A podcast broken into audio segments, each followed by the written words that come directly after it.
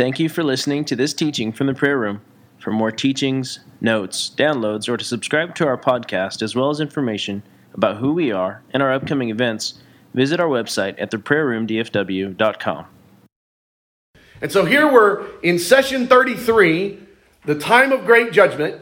We want to understand that, uh, that God is the one who is actually the source of the judging.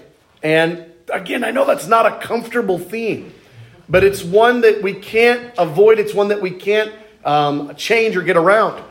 Revelation 18, verse 8 says, Therefore, in one day, her plagues will overtake her death, mourning, and famine. She will be consumed by fire, for mighty is the Lord God who judges her.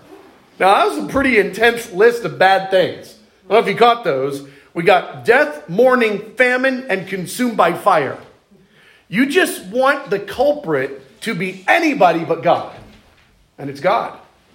God is the one who's doing this. And it's this judging her is talking about in, in the short version judging all of the evil uh, systems of the earth. Uh, he, he's talking about the harlot Babylon, but we'll study that later. Right now, you can just call her everything that is wicked and evil on the earth in that hour. Okay? And here we've got God is the one bringing the judgment. Part of the way that that's going to happen, it's not the only way, but part of the way that's going to happen is you probably heard about the seals, the seven seals, the seven trumpets, and the seven bowls of God's wrath.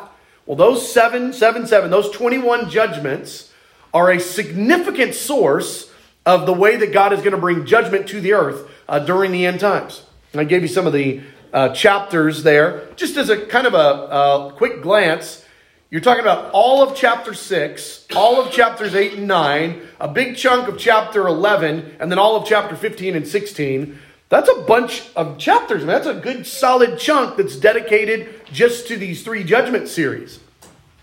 Well, then you've also got the three woes. If you're like, what is all this stuff? There's all this seven this and three that. Listen, I'm really not even trying to get you to understand all the details so much as I am trying to blow your mind with how much details there are.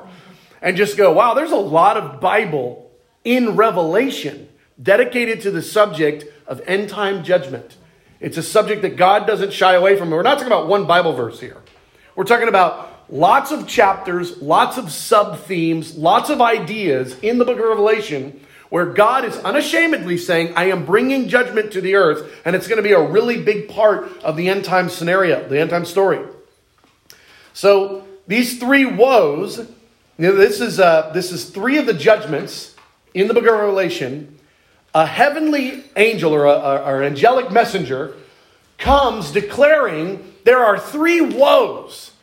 What in the world? For an angel to describe a global reality as a woe? Heaven calls this thing that's about to happen to the planet a woe. That's like really profound.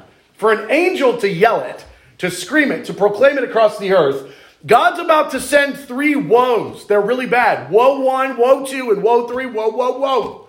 Got some woes coming. For an angel to declare this in the midst of a, of a, a few chapters or, or a book, book of Revelation, in the midst of a book that's already got all these judgments and difficulties, for God to send an angelic messenger to go, oh, we really want to make sure we highlight these three bad things. Let's call them extra bad. They're not just part of the judgment series. These three are called the three woes. Now, a woe, you can just kind of picture that. It's God causing great devastation to the earth, to those that trouble him and trouble his people. So God is bringing three woes. All right, top of page two. The judgment of the harlot. Again, that's, you know, part of the, the interesting thing when you're trying to study 22 chapters of Bible, you can't get it all in ever in one night or three. So there's lots of things in this series that we have to defer and go, don't worry, we're going to talk more about that later. The subject of the harlot Babylon is a subject we're going to spend multiple sessions on later in this series. So if you're like, I don't really get that, go, go read Revelation 17 and 18, scratch your head, ask your friend. We'll get there, I promise. but a significant portion of the book of Revelation is dedicated to God judging the end time harlot Babylon. Look here, Revelation 18, 5 through 7. Her sins are piled up to heaven. The end time uh, government, religious system, economic system. The sins are going to be piled up to heaven, and God has remembered her crimes. Give back to her as she has given. Pay her back double for what she has done. Pour on her a double portion of her own cup. Give her as much torment and grief as she gave uh, others. So here we've got God making it very clear, Revelation uh, 18 here, verse 5 through 7, that God is intending to bring judgment to the harlot, but the harlot isn't just one person, isn't just one nation. The harlot is the entire global system that has aligned itself against God. Has aligned itself against God in every way economically, religiously, governmentally, by policy, by law, the way that they treat the saints. Every aspect of the global reality in that hour will be in alignment against God, and God says, I am going to judge that. It just so happens that that is the planet. But God's not just saying everybody on the planet, He's saying everybody that's in agreement with those policies, with her ways, with the harlotry uh, and the, the harlot's ways. I'm going to bring judgment. Again, I'm just trying to point out the judgment is coming from God. God is the one responsible. He's the one pushing the buttons and driving the ship. God is the one bringing judgment in the end times. Now, let's talk about the timing of the tribulation. Let's talk about that term for a minute. You guys have probably heard the term the tribulation or the great tribulation, probably heard both of those terms. Well, I want to tell you that whenever we hear the term tribulation or the tribulation, that's referring to a seven year period of time. Okay? It's actually the final seven years. So a time is coming when we're going to enter into the final seven years and we're going to know exactly how many days are left before Jesus comes. Exactly how many. Because we'll know when that seven year period starts that the end of it is the seventh trumpet and the return of Jesus in the sky. So the seven years are, re- are referred to as the tribulation. But then there's this term, the great tribulation. And you'd think that those two things are the same, and they're not exactly the same. The Great Tribulation is the last half, the final three and a half years. So there's the tribulation, it's seven years long. The Great Tribulation is the second half of that, it's the final three and a half years. And it's called great because it gets worse. Like if things weren't bad enough during the first three and a half years, the second three and a half years are going to get whoa mad crazy. And that's actually when all these judgments start occurring. The first three and a half years are actually going to be fairly tame by comparison to how crazy it's going to get in the second three and a half years. All right? The first three and a half years, it's a tribulation, but the first three and a half years is mostly bad for the church. The first three and a half years is a time where all the false messengers in the earth will be declaring peace and safety. The Messiah has come, and they're actually going to be referring to the Antichrist. They're going to be saying, the good guy has come. He has brought peace and safety to the earth. He's caused wars to cease. He's supplied the food for the food crisis. He's fixed the issues of the skirmishes over here and this nation against this nation. He has brought peace and safety, and that will be horrible for the earth, but the earth will celebrate it greatly. Everybody but the church. The church will say, this peace and safety that you're declaring that you're all excited about, it's the devil. That will make the church very unpopular. That is why it's called the Great Tribulation, because the, or it's called the tribulation, because that first three and a half years, it's going to be very hard for the church that's standing true to what the Word of God says. Because the church is going to be saying, that guy that you guys voted in is the Antichrist. He is not a good dude. His policies are all a setup to enslave the earth and to kill, kill many, many, many people. And the earth will be looking at that as Christians, you're so arrogant. You're so off. You're so, all you've been wanting all these years is peace and goodwill on earth. And we finally have it in this guy. And now you're saying he's the devil? Oh, we just hate you. You guys are horrible. You're the worst. And this will cause extreme persecution for the church. This is the first three and a half years. The second three and a half years, the Great Tribulation, it's where God will now be releasing judgment on the Antichrist. That judgment will not be coming on the church. That judgment will be coming on the Antichrist and the system across the earth that is in alignment with him and every way that is evil. So the first three and a half years, it's tough for the church because we're being persecuted if we're holding the line. The second three and a half years, it's horrible for the earth and the systems and the wicked because God is releasing the seals, the trumpets, and the bowls of wrath. So the first three and a half years, bad for the church. Second three and a half years, bad for the those that are wicked that are in alignment with the Antichrist. So just kind of get that in mind. It's seven years. It's got a halfway point. It's really clear that it's got a halfway point. The first three and a half years, bad for the church, persecution. Second three and a half years, bad for the for all those that are in alignment with evil. All right, pretty simple. Well, now I just I gave you a couple of verses here talking about that first three and a half year period. First Thessalonians five, and then also at the top of page uh, three, it's a Daniel nine verse. Now, brothers, about the times and dates, we do not need to write you, for you know very well that the day of the Lord will come like a thief in the night. When will that happen? Well, people are saying peace and safety, destruction will come on them suddenly as labor pains come on a pregnant woman. They will not escape. Now, this is what this is describing is people are saying peace and safety, peace and safety, and they're convinced that that's real. But they're still in the first three and a half years, and then suddenly at the three and a half year mark, boom, all this destruction will start coming, and no one will be saying peace and safety anymore. And all this destruction coming, do we remember who opens the seals? The Lamb. Jesus is the one releasing the judgments. So part of Jesus' coming is Jesus releasing his judgments that are preparing the earth for his coming. So while everybody's saying peace and safety, Jesus is going to get to the three and a half year mark. He's going to then start releasing these judgments. Top of page three, Daniel 9. This is talking about the Antichrist. He will confirm a covenant with many for one seven. It's talking about seven years. In the middle of the seven, three and a half years, he will put an end to the sacrifice and offering until the end that is decreed and is poured out on him. So this is describing the, the seven year period broken up into two parts. Okay? Let's talk about that second half right now. The second three and a half years. Eruption into chaos. This is Revelation 6, 1 and then also 7 and 8, I watched as the Lamb opened the first of the seven seals. This is the beginning of the Great Tribulation. It's the beginning of the second three and a half year period of time. The beginning of the second three and a half year period of time, the beginning of the Great Tribulation is seal one. Jesus opens the first seal. That's the beginning of the Great Tribulation. It's when terrible, terrible things start happening in the nations and on the earth in a, um, in a very increased and dramatic way. When the Lamb opened the fourth seal, I looked, and there before me was death, and Hades was following close behind him. They were given power over a fourth of the earth to kill by sword, famine, and plague, and by wild beasts of the earth. I just gave you a little snapshot there of what those seals are going to look like that Jesus the Lamb is opening. Then Revelation 13, also this second three and a half year period of time. The Antichrist was given power to wage war against God's holy people and to conquer them. And it was given authority over every tribe, people, language, and nation.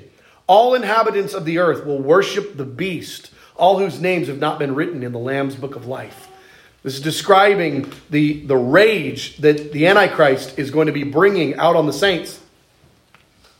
Just as a point of clarification, the Antichrist is going to be playing the role of a political leader the first three and a half years.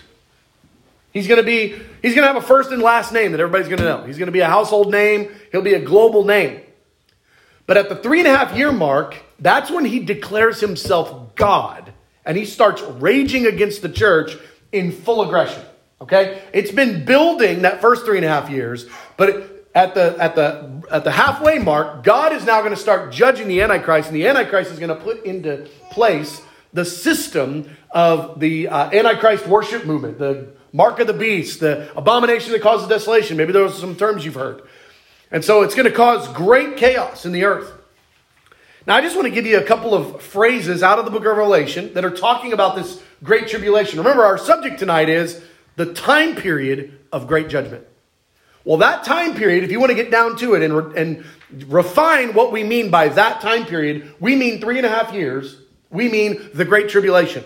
So I'm going to give you a few phrases out of the book of Revelation that are used to describe the Great Tribulation period. And anytime you see one of these phrases, these are timing phrases. In fact, there's three phrases that all say three and a half years, but they say it different ways because God was trying to make it abundantly clear how long it is. And it's actually very helpful that the church knows how long it is because it's going to be so bad uh, that Jesus said in, Revel- in uh, uh, Matthew 24 if the time were any longer, every human being would die. This is going to be such an intense period of time. The book of Revelation makes it clear in three different ways that we are talking about a very specific set period of time, and that period of time is three and a half years, and it's called three and a half years three different ways. So let's read those. It has been given to the Gentiles, and they will trample on the holy city for 42 months. There's time uh, designation for three and a half years, one. If you get out a calendar and you start counting months, 42 months is three and a half years. I will give power to my two witnesses, and they will prophesy for 1260 days. Just so happens, if you can do math, 1260 days is three and a half years. Next, this is now in Revelation 12, verse 14, but still in Revelation, the very next chapter. The woman was given two wings of a great eagle so that might fly to the place prepared for her in the desert, where she will be taken care of for a time, times, and half a time out of the serpent's reach. If you didn't catch that, a time equals one year, times, without any other distinguishing factor of how many times, times equals two years. One time, one year, times, two years, and half a time, half a year. This is three and a half years.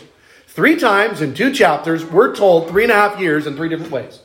Okay? We're supposed to understand the Great Tribulation period is a calculable number of days 1,260. That's really good news because if it were longer, there wouldn't be anybody left. Okay?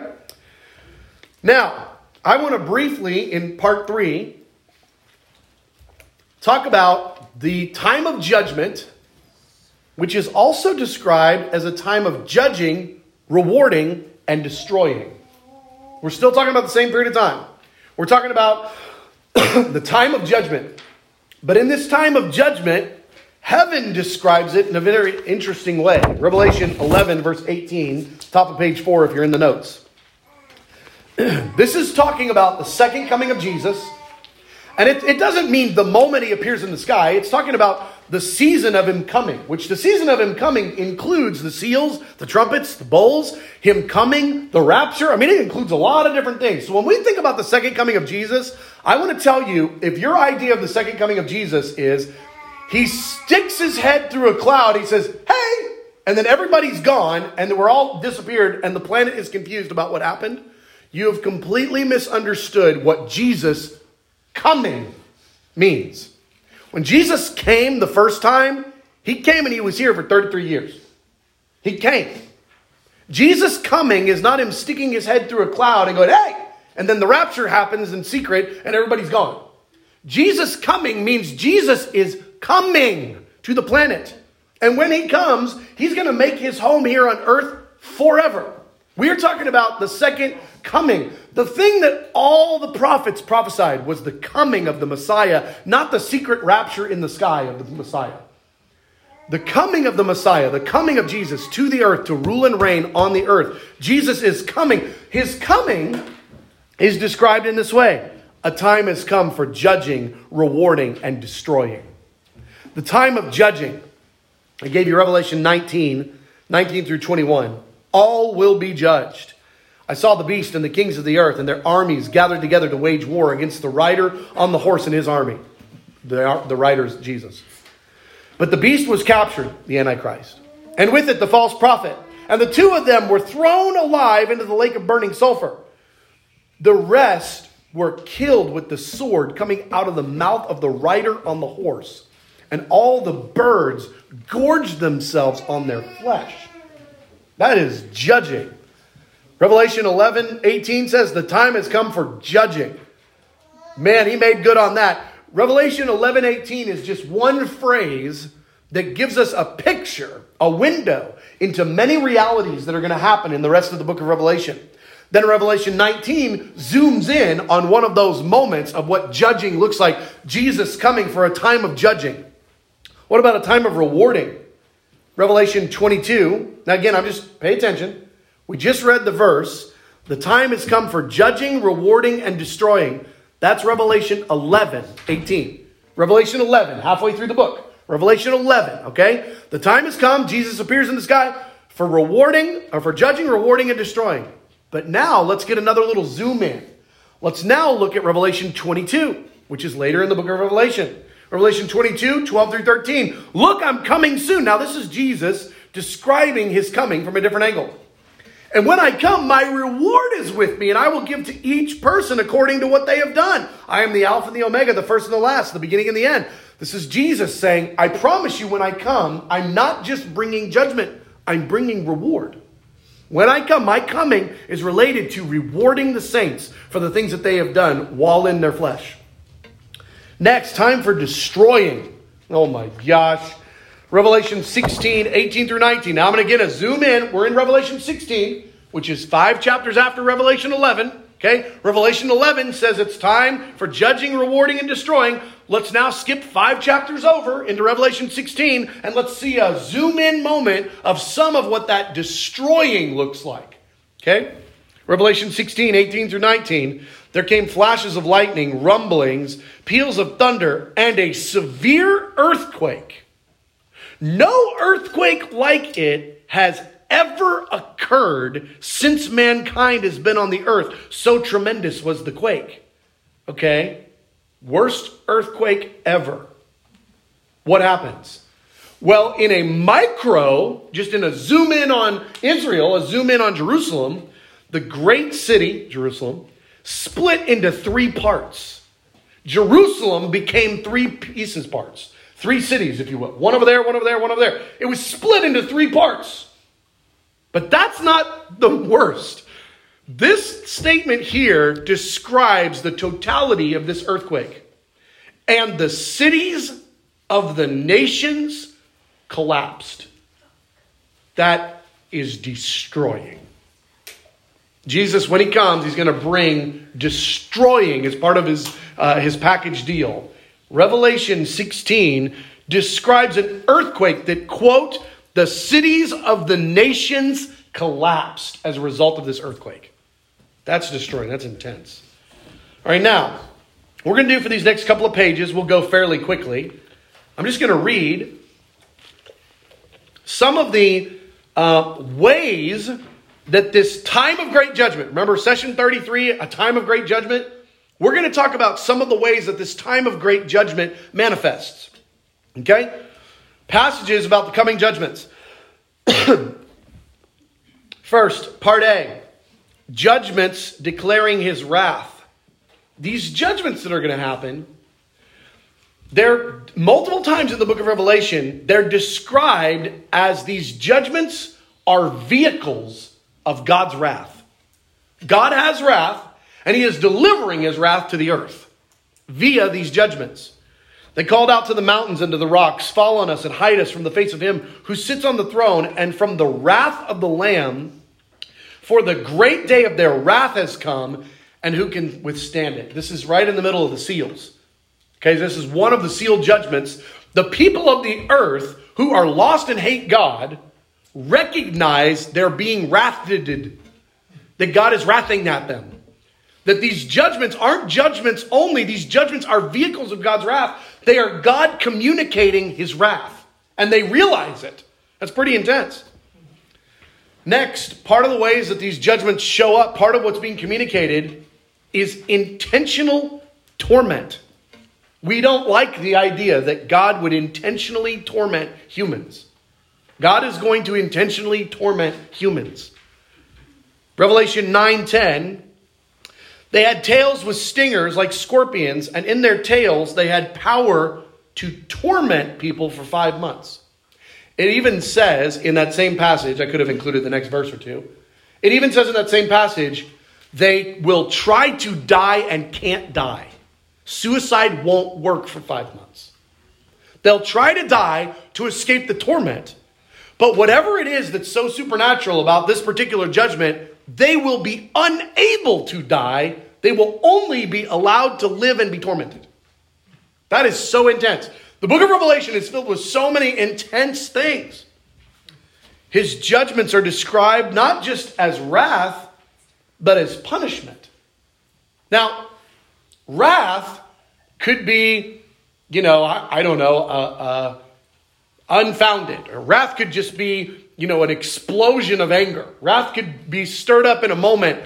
Um, but punishment, and it's not with God, but punishment is specifically you did some stuff. I've got something for you. You did things that earned you what's about to happen tomorrow. It's punishment. You're being punished for things. Not the, not the church. God knows how to reserve the righteous in the day of judgment while punishing sinners for their unrighteousness. God knows how to bring judgment on one person and completely save and protect the person standing right next to them. He's done it a thousand times in the Bible. God's judgments in the Bible are never arbitrary. They are exacting. They're like homing missiles. God sends judgment exactly where he wants it, exactly on who he wants it, and he protects those that he wants protected. So we don't need to have any like thought process of, oh, all this judgment's happening, how am I going to live? Just love God. God's the one sending the judgments. Love God, you'll be fine. Okay? His judgments are described as punishment, however. Revelation 17 1. Come, I will show you the punishment of the great prostitute who sits on many waters. Skipping uh, to the next page, page 6.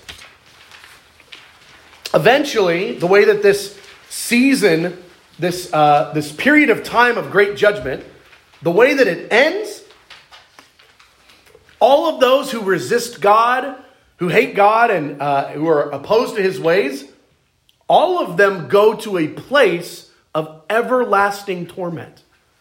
I was driving down the road the other day and I was, I was hit with the fresh revelation of everlasting torment and the, the weight of that. I'm just struck by it again. I, I mean, we call it hell, but we use that term so much, I don't know that we really are thinking about it. it it's not a bad place, it's everlasting torment. So, actually, that five months where they were given that sting, it was one more opportunity to repent before all those who experience that will go into not five months of torment, everlasting torment. A place that's designed to torment men and women, to torment human beings. A place designed by, it's actually to torment uh, demons, fallen angels. But it works just as good, maybe even twice as good on humans. But it's a place that's designed for torment. And it's a place of everlasting torment, a place you never get out of torment. That's where this thing ends. We're coming to the end of a season of time where people have been able to hear the message of Jesus and turn from their sins. We're coming to an hour where all mankind will be judged and assessed and either rewarded or sent to the lake of fire. It's really intense. The wicked will be trampled in the winepress of the fury of God's wrath. That is the most intense line in the Bible. I can't think of anything more intense than trampled in the winepress of the fury of God's wrath. That is 10 mouthfuls of bad. And God's the one that penned it. Like, uh, some person didn't come up with that. That was God's idea. That's how serious he is about this. We're talking about a time of judgment we don't want to be unaware of this time of judgment. We want to be professionals in our understanding. We want to be those that aren't floating through the time of great judgment. We want to be those that understand it with great clarity, who can help lead others through it, who can help instruct others, who can help warn others, who can help be a light and a witness in the midst of it. We this is a time defined as a time of great judgment. We cannot afford to have level kindergarten understanding about this time when we've got 150 chapters in the Bible about the end times. Like it is a time to get clarity, understanding. All right, moving on. These judgments, they're not too severe. We're going to spend a whole session talking about this. These judgments are referred to. The judgment, the worst things. The, the, or the, uh, the lake of fire, the earthquake that causes all the cities to collapse, the, Uh, you pick it. These judgments are horrific.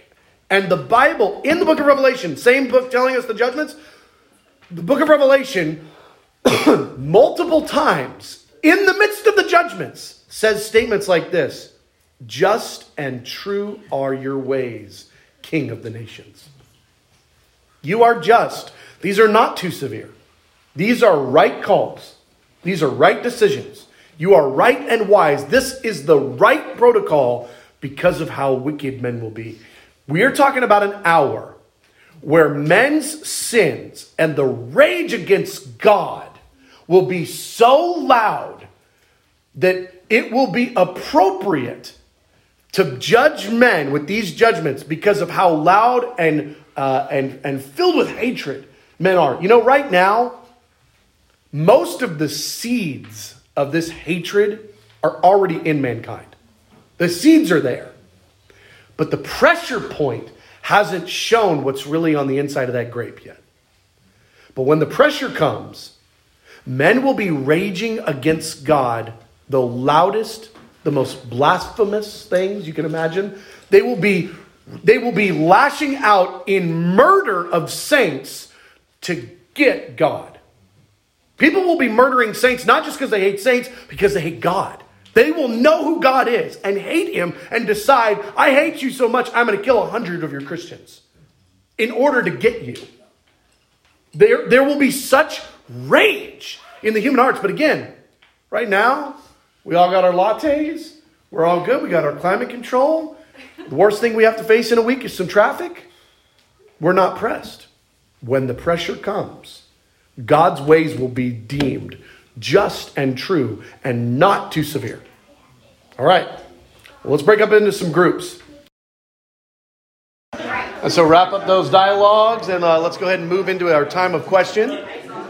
Um, we'll, uh, we'll start. Do you guys have a question? Sure. All right, so uh, we're going to uh, repeat the questions. Uh, uh, you, those of you who are in the room, you'll ask it, and then I'll repeat it for those that are watching online so that they can hear it. Ready, go. My question is just a, a, practical one. So, like, when all these things are happening, judgments on the earth via the church, like, what is our role? How can we, how can we, what are we going to be doing during that time? So, practical question: When the judgments are happening, what is the church supposed to do? How does the church interact with that? Well, the first thing God doesn't do anything on the planet without using his church to accomplish it. So these judgments aren't going to happen. They're going to happen because we prayed them in. The prayer movement is the releasing mechanism of the judgments. The reason we have the book of Revelation is because it's the script. We have the book of Revelation ahead of time because we know the second seal comes after the first seal. So we're going, Jesus, release seal two. And the global church will be in concert with the purposes of God.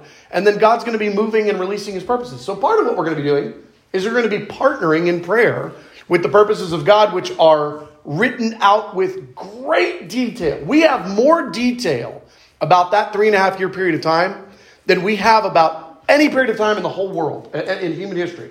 We have tremendous detail in the Word of God about what's going to happen. And we're all people that love God and want the purposes of God. So we're going to say, God, let your kingdom come and your will be done. Oh, yeah, by the way, we know what that is tomorrow. Do seal two. So part of it is we're going to be praying. Second, we're going to be obeying the voice of the Holy Spirit. We know that in the last days, God is going to pour out his Spirit in a profound and significantly increased way than any time in human history. Right now, we experience a significant measure of the Holy Spirit, but nothing like what is coming. Nothing. I mean, nothing by comparison to what is coming. Where in a group of 100, 20 people will have the same dream, the same night that says everybody needs to do this tomorrow. And then we'll follow the leadership of the Holy Spirit. And we'll do what the leading of the Holy Spirit is. There will be significant leadership. God is not leaving us as orphans. The end times is not God like suddenly stopped being a father. Abba Father is releasing the end times, and Abba Father will be leading his church during the greatest season of judgment that the earth has ever seen. The church is not extracted from the conversation, the church is all up in the dialogue with God on earth, with men. The church is a significant part of the entire end time storyline. So the church is not, it's not like we somehow became unbrided and we're no longer the bride of Christ. We're going to enter into the fullness of our identity in the time of the greatest struggle and the greatest trial. The Holy Spirit is going to anoint the church with greater works than these. We will do things that are greater than what Jesus Christ did on the earth. Jesus said we would. John 14, 12. Greater works than these shall you do. Hasn't happened yet. I don't know any of you walked on water lately. Jesus walked on water. Jesus calmed a storm at a word. You done that lately? I haven't. Then it says, anyone who believes in me will do these things. Well, that, anybody? I, I, don't, I don't know anybody who's done those things. It's because that prophecy has not yet been fulfilled, but it will be. A time is coming when the church will be operating in the greatest amount of power and authority that the church has ever known. It just so happens it's the exact same time frame that men will be operating in the greatest amount of wickedness and heinous thought process and evil activity that's ever been. Greatest amount of authority, greatest amount of demonic attack. The same period of time. It is the great and terrible day of the Lord. So the church will be partnering. If you need a word, partnering. If God says pray tomorrow, we'll pray.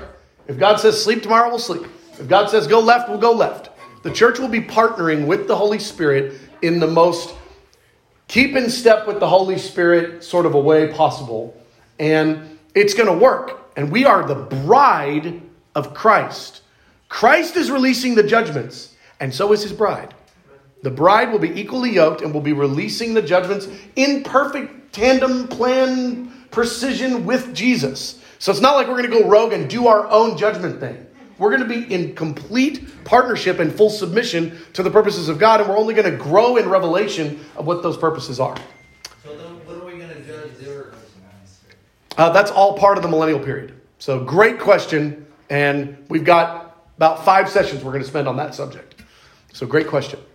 Okay, so um, next uh, question over here. All right, we have two questions. Just do one. First one is um, how do we know that Jesus is coming back at the end of the, the certain number of days, 1260 days? So can you know the exact day? And if so, doesn't that isn't that in conflict with no man knows the day or the hour?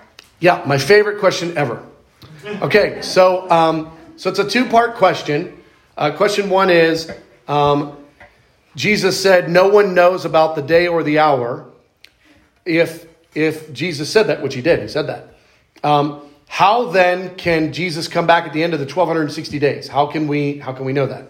Okay, so um, so first point, I'm in Matthew 24, reading Matthew 24, 36. No one knows about the day or the hour, not even the angels in heaven, nor the Son of Man, but only the Father.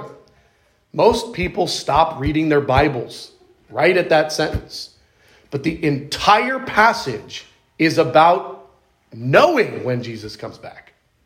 The Bible doesn't say you will never know. The Bible says you don't know right now. But let me read you the very next phrase after that line that people say, see, we can't know when Jesus is coming back. Nobody can ever know. No one will ever know when Jesus is coming back. The very next line after only the Father is verse 37 As it was in the days of Noah, so it will be at the coming of the Son of Man. Now, it's very important we take to heart what Jesus said. Did Noah, when Noah was six years old, know the day of the flood? No. Did Noah know the day of the flood when God said, Noah, build a boat? No. But Noah knew the season when God said, build a boat. So now Noah has broken down. If, if, there, if the thought process was the earth is going to flood at some point in the future, and we know the end times, Jesus is going to come back at some point in the future. If the process is it's going to happen at some point in the future, when God gives the prophetic act, boom, Noah start building a boat. Now Noah knows I'm going to be alive for this. I now know the season of time. But did you know? I think it's seven days. You can go read the account on your own. Seven days before the flood, God said, Noah, I'm going to flood the earth in seven days. Get on the boat. So then Noah knew the exact day that the flood was going to come, but he did not know it before the season. He, before, not just the season, before the, the moment before. He didn't know before the seven days. I just did that. Seven days, seven years. I didn't even connect those dots. Okay? So So Noah knew seven uh, days before, and then Noah, Noah was told, get all the animals on the boat. All right, he, he spent those days doing that. And then he was told at the end of that, tomorrow I'm flooding the earth. Now, let's read it again. No one knows currently, right now, no one knows about the day or the hour, not the angels in heaven, nor Jesus Christ. Jesus doesn't know. Don't you think Jesus is gonna know? He puts us in the same boat as himself. He says, I don't know, you don't know yet. Okay? No, only the Father. As it was in the days of Noah, so it will be at the coming of the Son of Man. For in the days before the flood, people were eating and drinking, those that weren't paying attention. They're paying no attention to the prophet who's building a giant boat. They're paying no attention to the prophets in the earth that are declaring, He's coming soon, He's coming soon. They're paying no attention. They were eating and drinking, marrying and giving in marriage up to the day Noah entered the ark. And the only way Noah knew to enter the ark is because God said, Get in the ark, I'm flooding the earth tomorrow. Then, uh, uh, and they knew nothing about what would happen until the flood came and took them all away. So, so we've got one verse that says, No one knows, current tense, the day or the hour. And then the entire passage about is about how to actually know the day and the hour in the future. Okay, so it's I just want to tell you that that statement, that that um, apologetic is grossly taken out of context. Not a little bit, grossly. It's one verse that's out of context of the passage that it's in. And that, that, that verse, exactly, that passage actually means the exact opposite of what people say that it means. Then we've got dozens of verses that indicate timing. So we know that the Great Tribulation is 1260 days, 42 months, time, time, and half time. But let's just go with the days part. We know it's 1260 days. The Great Tribulation is 1260 days. What stops it? Why isn't it 1261, 1290, you know, 3 million? What stops the period of Great Tribulation? Jesus' return. Jesus comes back and stops it. So we do know, we know the time frames. We do not yet right now know when these things will happen. But when the peace treaty is signed between the Antichrist and Israel, we will know exactly how many days it is. Because it's not 1,260 days arbitrarily, it's 1,260 days that the, uh, the, uh, the sacrifice is, uh, is cut short at the 1,260 days. And so we know exactly how long it's going to be because the Antichrist is going to make a peace treaty uh, with the nation of Israel, and that starts the seven year period. And the halfway point is when the Antichrist announces himself and makes things uh, tremendously more difficult. Next question. All right. Um, oh, during the first three and a half years, the world is saying peace and safety. How can it be peace and safety if the, the church is being persecuted? Wouldn't the world say, like, no, we recognize that there's this trouble for Christians, it's not peace and safety? So the the question is related to peace and safety and how does that play in for the church and how does it I'm going to change the question slightly because I think I'm going to get the root of what you're after, and that is the escalation of persecution. And how does that work and what is the time frame on that? Okay? So, first of all, right now, the lost world doesn't really like the church, but we're almost irrelevant to the lost world. It's not like the church, the lost people are sitting around going, I hate the church. They're not even thinking about the church. They're not thinking about Christians. Okay? Mostly. But that dialogue is changing. And there are a couple of buzz points in American culture. We'll just pick on where we live. There are a couple of buzz points, political points, uh, uh, points of righteousness that that is changing. Where now people are saying, I hate Christians because they say this, they believe this, they preach this. Okay? There are some things that are increasing. Jesus said that the persecution, it's not ever going to get better from here out. It's only going to get worse. But it's going to go from yeah, a little bit kind of uncomfortable to bad to worse to epic proportions bad to total full on murder, everybody bad to even worse. I mean, it's going to only get worse in the different seasons. So here's what we've got. From now to the beginning of the, the tribulation, remember, tribulation, seven years. The first three and a half years of that tribulation is called just the tribulation, and it's a period of peace and safety. from now until the start of the seven years, persecution is going to increase. It's going to increase. Jesus said, I came to bring a sword into families. Said your brother is going to be against your mother and your dog against your cat. I mean, we're going to have problems even in even in houses. Okay, you're going to have issues. It's the persecution's only going to increase, but that increased persecution is going to get even worse during the time of the first three and a half years of the, the tribulation period, where the world is going to be celebrating. They're not thinking about the church. The world, the majority of the planet, they're not thinking about the church and like, what does the church want? What does the church need? They're going to be thinking about mankind, fullness of sin. Let's go for it. The world hates disease, hates earthquakes, hates war, hates problems. The Antichrist will come in with supernatural anointing to fix many, many, many, many big global problems. He will come in, and for three and a half years, he will bring an end to war. You go, an end to war. Jesus said that war is going to increase like crazy in the last generation. So I just want to tell you right now, those of us who are comfortable with not having war, Jesus promised the world is going to be filled with war. The Antichrist is going to be the solution the world is going to see to ending war. He's going to bring peace and safety. The world is going to celebrate the Antichrist because of his capacity to end so much of the, the politics, so much of the war, so much of the famine, so, so many of the issues. He's going to be the answer, and that's why the world is going to see him as a Antichrist. They're going to see him as a Messiah because he's going to come and do Messiah stuff. He's going to fix problems.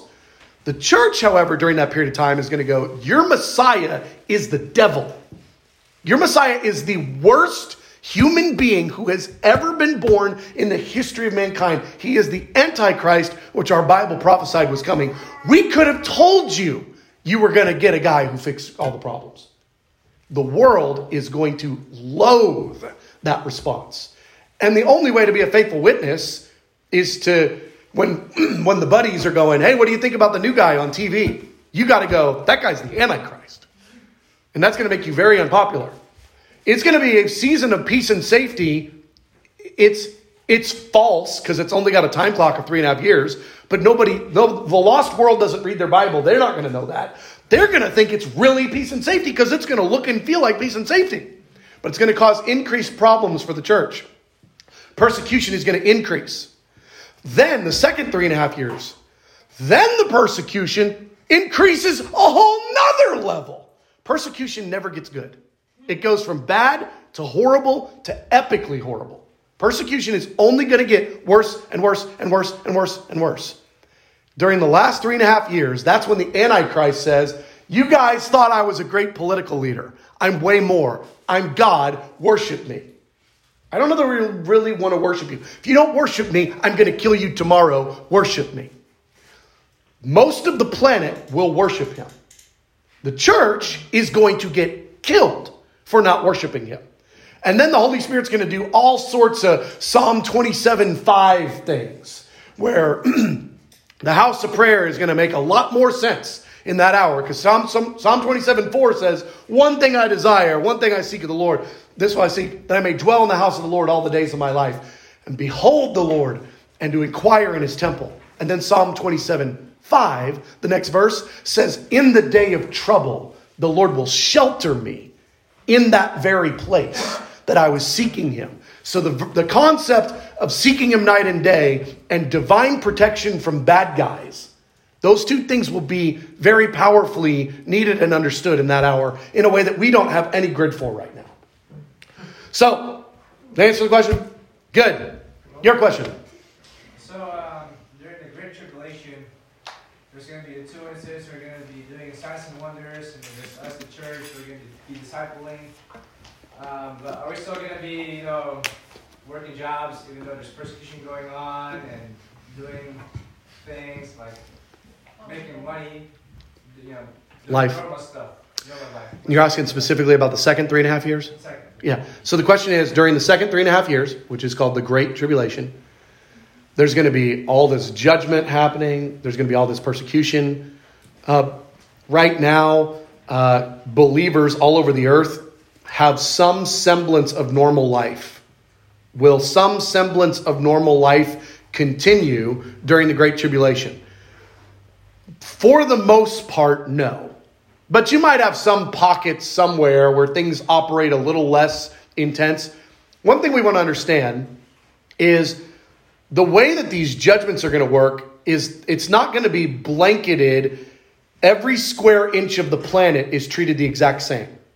Because uh, because second chronicles 7.14 says if my people who are called by my name will humble themselves and pray and seek my face and turn from their wicked ways i will hear from heaven. I will heal their land. So we can know for a fact that where the saints pray there is going to be the dirt will be treated different than the dirt 10 feet outside. Okay there will be places where god does things now, all that means is there's going to be a measure of variance. So, is every town going to be treated the exact same? Well, what if there's a righteous town in South Texas where the gov- where the mayor is a Christian and his, his council are Christians and they do daily prayer meetings and the, the city is being governed by righteousness? God's not going to send the judgments on that town like he's going to send elsewhere. It's one of the reasons that we have the picture of uh, Lot bargaining with the Lord was it Abraham? Abraham bargaining with the Lord over uh, the measure of judgment. What if I can find, you know, 50 righteous people? What if I can find 45? He bargains all the way down to five. Because God will deal differently, not just with Christians, but even territories where believers are engaged with the plan of God. So, uh, I would think you probably don't want to be planning on working your normal nine to five as a rule. Uh, there's going to be a hundred reasons why that won't work. But there'll be some places where the rules will bend a little bit, and you might just have some towns that are operating with a measure of normality, with a, a measure of the economy working and, and stuff. But the judgments are going to destroy most of the major cities. I mean, the judgments, giant 100 pound hailstones. I mean, there's, there's going to be things coming and destroying cities. And when I 35 is destroyed, People don't drive down I 35 to get to their job. When the Antichrist has got his tentacles in Dallas Fort Worth and he's got depots set up, worship depots, where you have to go and, and check your mark and everything, it's going to be really difficult to like get your paycheck and get it cashed at the bank because the bank is owned by the Antichrist. I mean, there's going to be a hundred reasons why it's going to be nearly impossible, but I don't want to rule out some places and some as the exception, not the rule, will have a measure of normalcy, but a measure. Because even them, if their TV works, they're going to know what's going on in the earth. And they're not going to be doing business as usual just by virtue of the fact that they're believers. They're going to be on their face. Let's put it this way the normal response in that hour is going to be night and day prayer. That is going to be the only thing that, as a default, makes sense to every Christian. Night and day prayer. That is going to make so much sense because night and day death is the alternative. Night and day judgments and plagues. Night and day get persecuted. Night, night and day everything horrible will be the norm. So the church's response will be night and day prayer as a norm. Just no one's going to have to tell the church to do it. The church is going to do it because it's going to be the only thing that makes any sense in that hour. All right, worship team, you can come on up. Great questions. This concludes this teaching from the prayer room. For more resources or to schedule another TPR teacher to come speak at your church or event, please see our website at theprayerroomdfw.com. Thank you.